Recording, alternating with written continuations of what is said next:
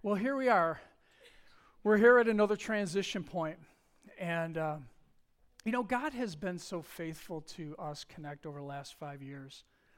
And, uh, and I'm excited for the next adventure that God has us on. But we're, we're, we're closing a chapter right now. And, and I, I just want to honor Ricky and Christy and, just say more than thank you. Uh, Christy, you've started something here um, you know, I, have talked with you a couple times. It feels like unfinished business because Christy was with us, Ricky and Christy were with us from the beginning, and then uh, the, the worship leader at the time, Ryan, was was mentoring and coaching Christy to take over. And, and then circumstances happened and they had to leave, and, and I just kind of felt like there was unfinished business. But then God, about a year later, brought Christy and Ricky back to us to finish that business that, that He had planted in your heart to be a worship leader and to be a worship leader here at Connect. And so man, it's just an, an, honor for, for me to, to welcome you back and, and Gene as well, just to have you guys come and be a part of us again. But now we're here at another crossroad and, you, and you're leaving us again. And, and you've really started a great work because Christy herself has been coaching and mentoring the team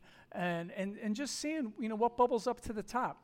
And so, uh, Christy had made mention earlier, uh, introduced Nicole, and, and, maybe some of you uh, didn't see that or came in late. Nicole is going to join and continue on what Christy has started. She's going to work with the team and continue to coach and mentor. And we're going to see where God takes us in the future. I'm excited about what's going to happen, but I'm also excited about what God has done through you guys, uh, just being the worship people here. And so I'll give them another hand clap, would you?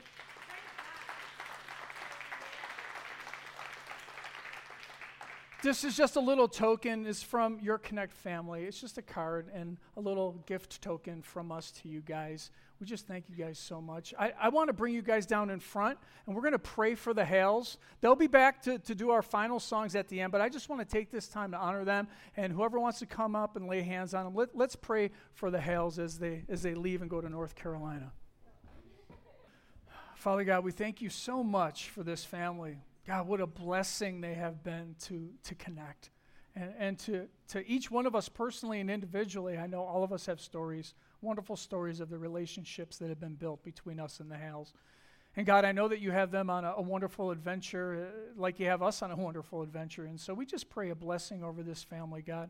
First of all, we just pray for travel mercies and we just pray that all the details would come together and they'd be able to leave and, and just everything would work out well with them moving a household from one part of the United States to the, the other end of the United States, God, over to North Carolina. And Lord, we just pray the transition would be smooth and there'd be times of, of rest and peace, knowing that you have all things in control and you're guiding and shaping and molding their steps as they leave. And uh, I just want to say thank you for them, God. We just pray a blessing over them and, and just the whole transitional move. Uh, and Lord, I, I know this isn't goodbye, this is see you later. And so we just prayed to that end that we, we'll see you later. But uh, we pray a blessing over them right now. In Jesus' name we pray. Amen. So, like Patrick said, he'll be available at the back uh, on your way out if you'd like to uh, give a donation to the Gideons. Um, you know, I just think it's really important for us to to place God's word around around the world, right? So that's really good. And it's really neat that we're talking that we had the Gideons today. Because I'm going to be talking about the Bible. So this is my Bible. Well, it's not really my Bible, but let's pretend this is my Bible. I was going to bring my Bible and I forgot because I use it the digital copies all the time. For those of you that grew up in church or have been around faith, you might say that, that you were told that everything in the Bible is true. I, uh, you should read it, you should memorize it, never put anything on top of it, and you should never ever tear any pages out of it. And what was the takeaway when you were taught those things in Sunday school or maybe by your parents or uh, maybe in youth group? The Bible is the foundation of my faith. That, that's what that conveys to you, that the Bible is the foundation of my faith. But at some point in time, if you're like me, you've run into stuff in the Bible that confuses you. There are things in the Bible that confuse me. You might see stuff in the Bible that seems to be contradictory. Or the descriptions of miracles just seem too good to be true. All kinds of people today are attacking the Bible in our in our social media. There's a tweet here that I have that I'd like to read. This is from Dr. Pascal. It says uh, the most if it's old, yes, talking about the Bible. If the most powerful uh, being were to write a perfect book, wouldn't it make it timeless, self explanatory, and universal? Instead, it's obscure and full of displays of jealousy, short temper tantrums, and immoral teachings. That's one doctor's point of view on social media. Many people are attacking the Bible today. And most of us have just been told to just believe instead of being taught how to understand and dissect the Bible and the different books of the Bible and, and why it was brought together in the first place. So, a lot of people have really good questions about the Bible. We're in a new series today, and this is day one of our new series that's going to last probably six to eight weeks. And we took a survey a few weeks ago. We asked connectors in Bozeman and also here in Great Falls what were some questions you had before you became a Christian that were confusing to you? And then now, after you've been a Christian, are there any questions that you have about Christianity that you'd like to have answered. So, all of these messages are designed and they're tailored around the questions we received a few weeks back. One of the questions was this Why does the Bible seem so contradictory to itself? Why does God make it so hard to understand? We're taught that it's simple, but there is nothing simple about it. That's a really great question. And that's the question that we're going to use today to springboard into what we're going to talk about for the rest of our time together. You know, I heard a story this week of a, of a, of a young adult who was told by his Sunday school teacher that because he believed in dinosaurs, he was going to go to hell. What? He's no longer a believer. Does that surprise you? No, doesn't surprise me. And, and I think we Christianity, Christians in general, can do better than that. I think God expects us to do better than that. Today, I want to answer the question about the Bible Is there a disconnect? Is there a disconnect in the Bible? Why does it sometimes seem so confusing? So let's start with some basics. The Bible is comprised of documents by 40 authors written over the course of about 1,500 years. Each document is a book in, and of itself history books, poetic books, prophetic books, as well as letters. It's a collection of books and letters, is what it is. Christians believe that these authors wrote under the inspiration of the Holy Spirit, which is what Jesus' apostles taught as well. Over centuries, these books, they were actually scrolls and parchments were meticulously copied, and I think this is really important. Scholars or scribes were trained to copy everything perfectly. Any copies that were found to have errors, even punctuation errors, were systematically destroyed. The idea that the books of the Bible have been mistranslated or miswritten over time is simply not true. We have ancient copies of the Bible of the Bible documents that confirm the accuracy of the copies. And the degree of accuracy is astounding with what archaeologists have found really over the last 100 years. In fact, we have more ancient copies of the biblical texts than any other historical documents in the world, any other work. But what's more important to talk about what is what are these documents say, let's start with the Old Testament.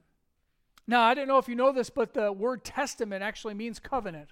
So I might refer to it as the Old Covenant. So let's talk about the Old Testament or the Old Covenant. The first book of the Old Testament is Genesis. And it's the book of beginnings. One of the most important characters in that book is Abraham who was the first patriarch for the nation of Israel. Genesis tells us that God made a big promise to Abraham. And I want to read that out of Genesis 12, 2 and 3. You can follow along on your uh, electronic device, or I'm going to also have it up here on the screen. Genesis 12, 2 and 3. I will make you into a great nation. I will bless you and make you famous, and you will be a blessing to others. I will bless those who bless you, and I will curse those who treat you with contempt. All the families on earth will be blessed through you. Did you catch that? I mean, what we, if you've been around the Bible, you've probably heard that before, but he said, All of the families on earth will be blessed through you. All of the families. And so here's one of my first points is that God's plan was global from the beginning. God's plan was global from the beginning with his covenant with Abraham. And a few chapters later, God formalized the promise to Abraham through a legal contract called a covenant. And the covenant with Abraham, you can read, it's in Genesis 15. It was unilateral and it was unconditional. The promise with Abraham was unilateral and unconditional, meaning that God made the promises, and God's faithfulness was not contingent on Abraham's performance. The ceremony of this covenant included a sacrificing of several animals, basically cutting them in half and then walking in between the halved carcasses. That's how this ceremony went down. And the message that was being conveyed through this sacrificial ceremony was if I fail to uphold my covenant promise, let it be done to me as it has been done to these animals. That's what God was saying to Abraham. Powerful stuff. But what's fascinating about the covenant is this God alone passes through the sacrificed animals. Abraham doesn't, it's God that passes through those sacrificed animals. So the covenant is unilateral, one sided, and it's unconditional. God guaranteed that he would keep his promise, and he did. God did keep his promise of that covenant with Abraham. So now we finish reading Genesis and we get to Exodus. And we find that Abraham's descendants have become a nation. And they've left Egypt, they've crossed the Red Sea, and they've arrived at Mount Sinai. And Moses was leading them. And the second book of the Old Testament is called Exodus. And we read that God again makes a covenant, but this time it's not with an individual. This covenant is made to the whole nation, the whole nation of Israel. And this is where Moses receives the Ten Commandments. The Ten Commandments was actually on last weekend if you, if you watched it with Charlton Heston. It's usually on around Easter. I love that movie. But that's what this is signifying this covenant with the nation of Israel. And eventually, the Ten Commandments became about 600 plus different rules and regulations that the Jewish people called the law. And the law was in the form of another covenant. Now, this covenant followed a different legal tra- tradition that was common in Moses' time frame, in Moses' era. It was called a, a bilateral su- suzerain treaty. Bilateral suzerain treaty. You probably never heard that before. That's why you come to church on a snowy blizzard day. suzerain means one person is superior to the other. So God is superior to the nation of Israel, is what that means. Bilateral means both parties have responsibilities. Conditional, the treaty said this if you do this, I will do this, and if you don't, then I won't. That was the bilateral treaty agreement. Another way, uh, and it's important for us to understand this because this covenant was temporary. The covenant, the old covenant, was temporary. God never intended it to be a permanent covenant. And so that's different than the covenant that he made with Abraham to make him a father of many, many nations. And it looked like this the covenant was between God and the nation of Israel, not between God and individuals. That's important for us to understand. So if the nation obeyed God, then the whole nation was blessed, even the bad people, even the evil ones. But if the nation disobeyed, then the whole nation was punished, even the good ones, even the good people when we read the Old Covenant with 21st century eyes, it seems unsophisticated. And it even seems barbaric when we look back at the Old Covenant. There's all kinds of things that people couldn't eat. There's things that people couldn't wear. It just seems weird, really, to us today, looking back on that old covenant, and we don't understand because of the culture of the time. Additionally, the penalties for breaking the law were brutal. Many offenses carried with it the death penalty including laws against sexual immorality. And if you were caught with your pants down, it was curtains for you. Now remember, the Old Testament is a history of the nation of Israel. It's the history of real events that happened in a time that was very, very, very different than ours in 2019 today. And although it sounds kind of strange to us, in its ancient context, the Jewish law was superior in every way to the laws of the surrounding nations in that time period. And, and here's what the law brought to the nation it, it protected vulnerable people like women, foreigners, and children in ways that no other legal system did. And I talked about it being brutal. It was a brutal time back then. And that's really what this law brought. Scholars consider the Jewish law brilliant in its time. And it became a model for, for many of our legal systems even today. But I want to make this point. Please understand that this law was for a specific nation in a specific cultural context. The Old Covenant was never intended for you. The Old Covenant was never intended for me. It was written for Jews living in another place and another time under different agreement with God. And so here's the good news God had a different plan for you, and God had a different plan for me. And I have here in my notes everyone in the room should say, Hooray! Hooray! God had a different plan for you and for me. Now we're going to fast forward several hundred years of history. Uh, Israel kept its end of the bargain and God blessed them. Well, then Israel disobeyed and then God punished them.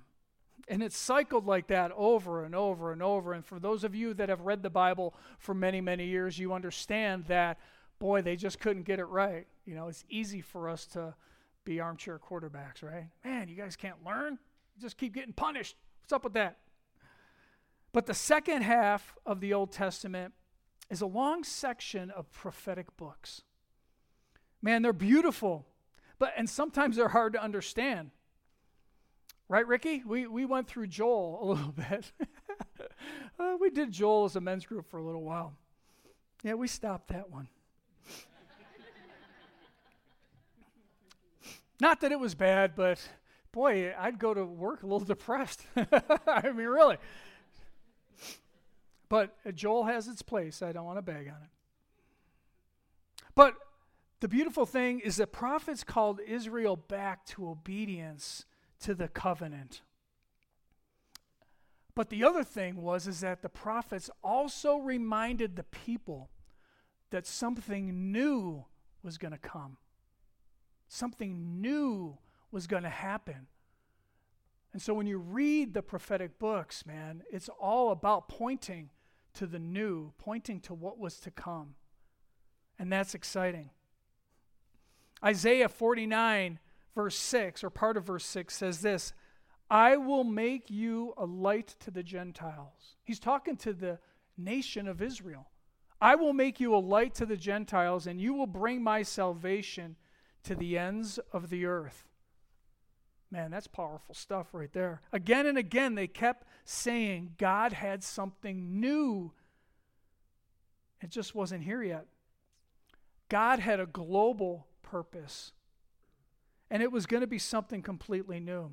And so when you turn the page from the Old Testament, the Old Covenant, you find the New Testament, and you find the beginnings of the New Covenant.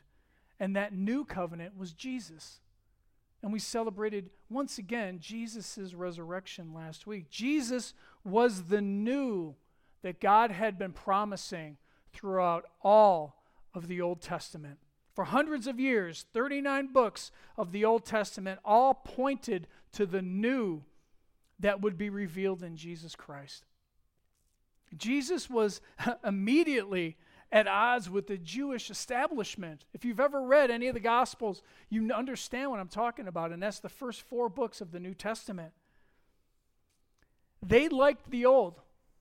They loved the old, and they wanted to stay in the old. They didn't want the new.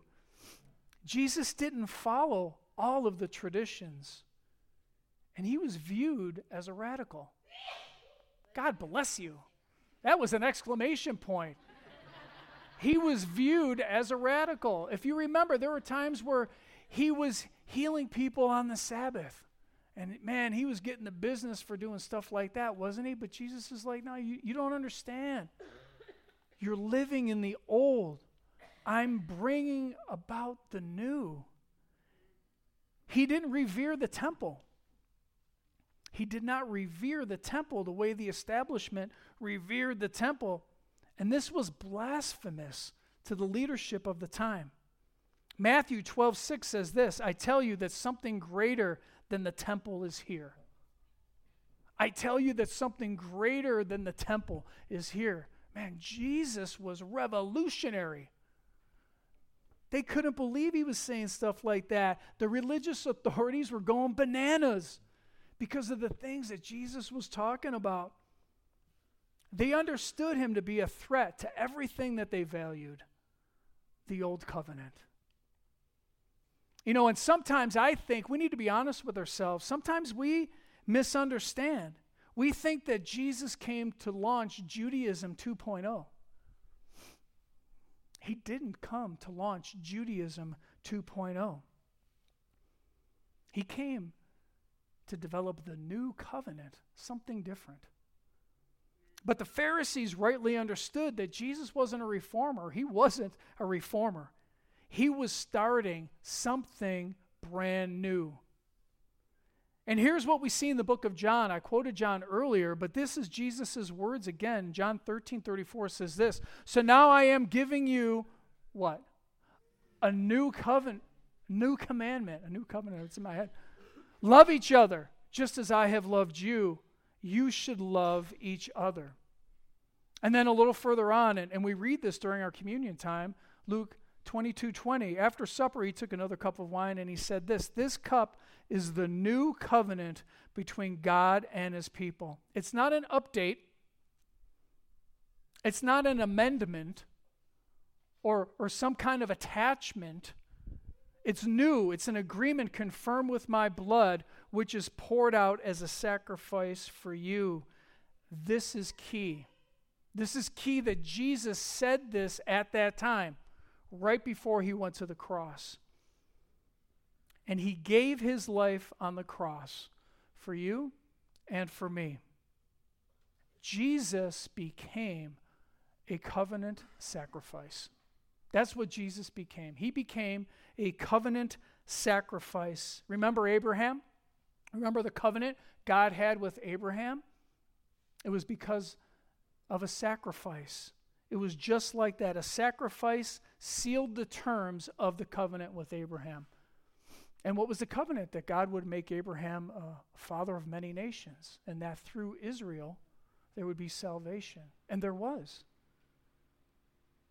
This wasn't a covenant like the one he made with the nation of Israel at Mount Sinai. The new covenant was unilateral, it was unconditional, and it was permanent. It was unilateral, it was unconditional, and it was permanent. And then here's the kicker it was for everyone. Everyone, individual, if we call upon the name of the Lord, Jesus, we get ushered into this new covenant with God. So that's the big story here of the Old Testament, the Old Covenant, and how it relates to the New Covenant. And so I, I want to go back and just answer a couple more questions here. So the first question we had was why does the Bible seem so con- contradictory to itself? Why does God make it so hard to understand? We're taught that it's simple, but there's nothing simple about it. well, you're right, it, it is hard to understand, and it's not simple.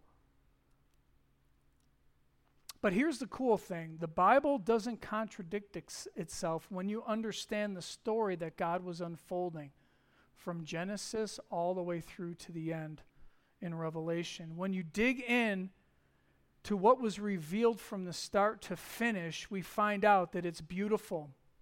It's a beautiful story, but it's complex. There's a lot of things that we need to understand in cultural context and in covenantal context. And when the time was perfect, then Jesus came to establish the new covenant. Here's another question. The Old Testament Mosaic law, why does it what does it say about the character of God? He seems so brutal. Well, you should be able to answer that question now from for yourself because the Mosaic law tells us that God cared deeply for disadvantaged people, but the Old Testament law provided protections for those people who otherwise would be exploited. I made mention of that in my teaching. But it also prepared a way for Jesus. It all points to Jesus. So it speaks beautifully of the plan that God had from the beginning and his unconditional love. Another question, and, and this one is, is, is kind of funny, but I have tattoos, and I noticed men at church have tattoos as well as some women. And it says in the King James Version, which I believe, it says no markings on the body. Well, I plan to get some more tattoos. Will God forgive that? oh, man, that is just hilarious. Because I have tattoos, and Christy has tattoos, and Ricky has tattoos. There's a lot of us that have tattoos, right? But remember what I talked about about the old covenant and the new covenant. That command against tattoos was part of the old old covenant. That covenant isn't your covenant. That covenant is not my covenant. So for those of us with tattoos, we don't need to feel guilty.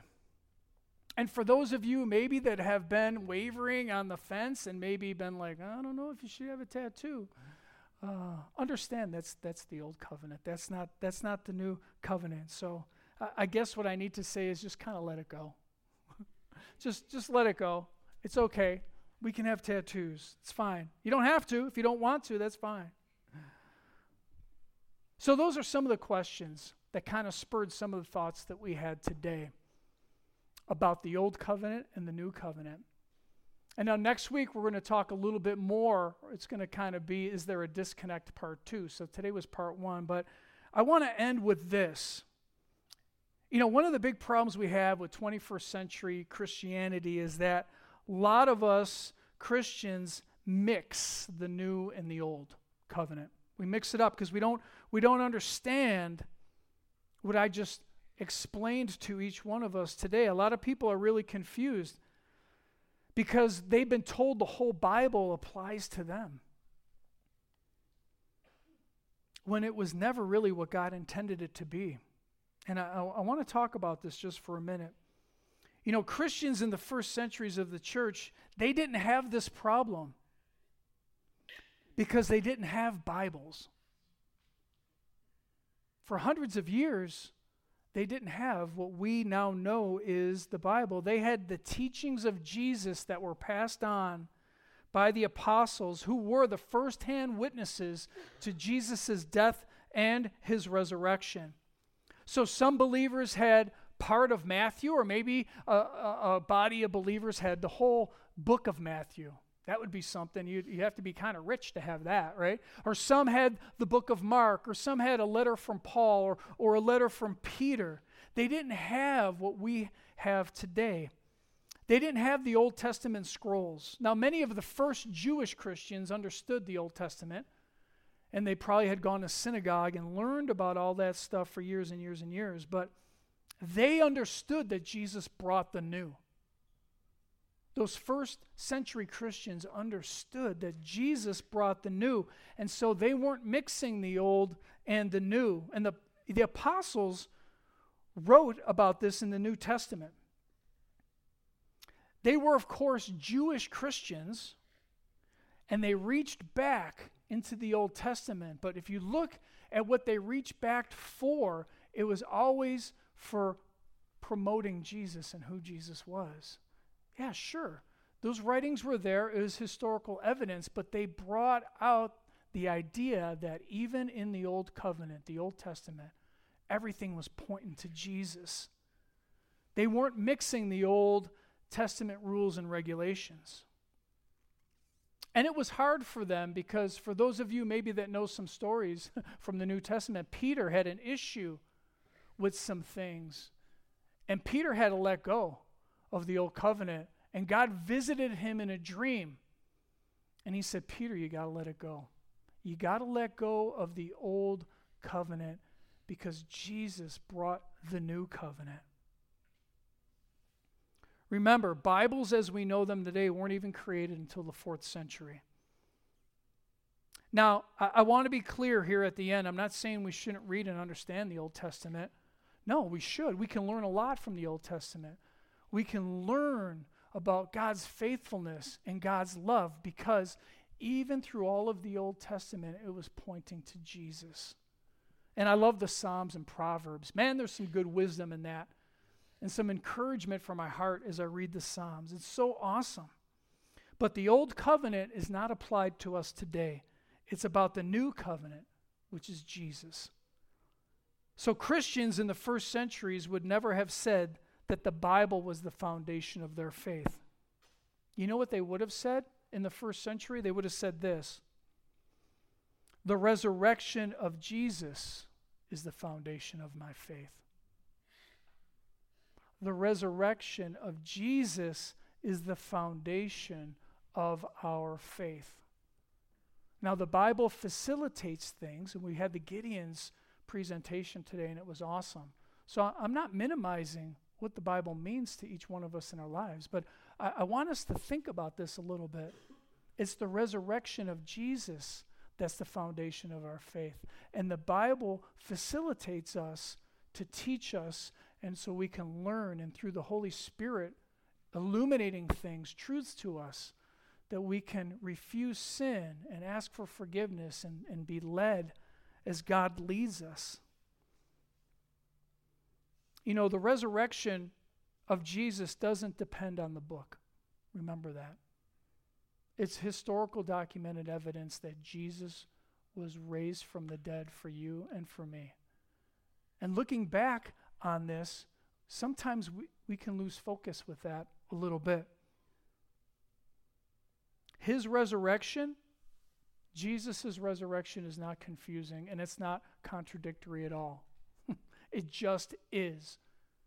Jesus died and rose again so that we might have fellowship with the Father. And that's the everlasting truth. That's what the old covenant pointed to.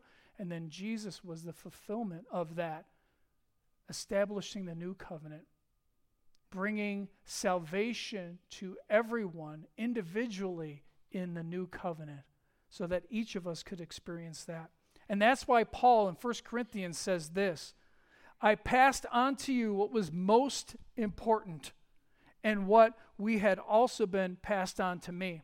Christ died for our sins, just as the scripture said, he was buried and he was raised from the dead on the third day, just as the scriptures said. He was seen by Peter and then by the 12. After that, he was seen by more than 500 of his followers at one time, most of whom are still alive today as to when he wrote that. That's what's most important for us is that God did something new through the resurrection of Jesus that's the simple gospel that we all need to know. And once again, I'm not saying that this book is not important, man. I love the Bible. I've devoted most of my life studying it, researching it, understanding it, praying over it. And Pat gave us a wonderful presentation again today about how God uses the Gideon Bible placed in different strategic locations. You know, they, they say the highways and the byways, right? I mean, I remember that from other Gideon presentations, and that's true. It helps change people's lives. And I know that the Bible has changed mine because I've studied it. But remember, the foundation of our faith is not the Bible. The foundation of our faith is the resurrection of Jesus Christ. Let's pray.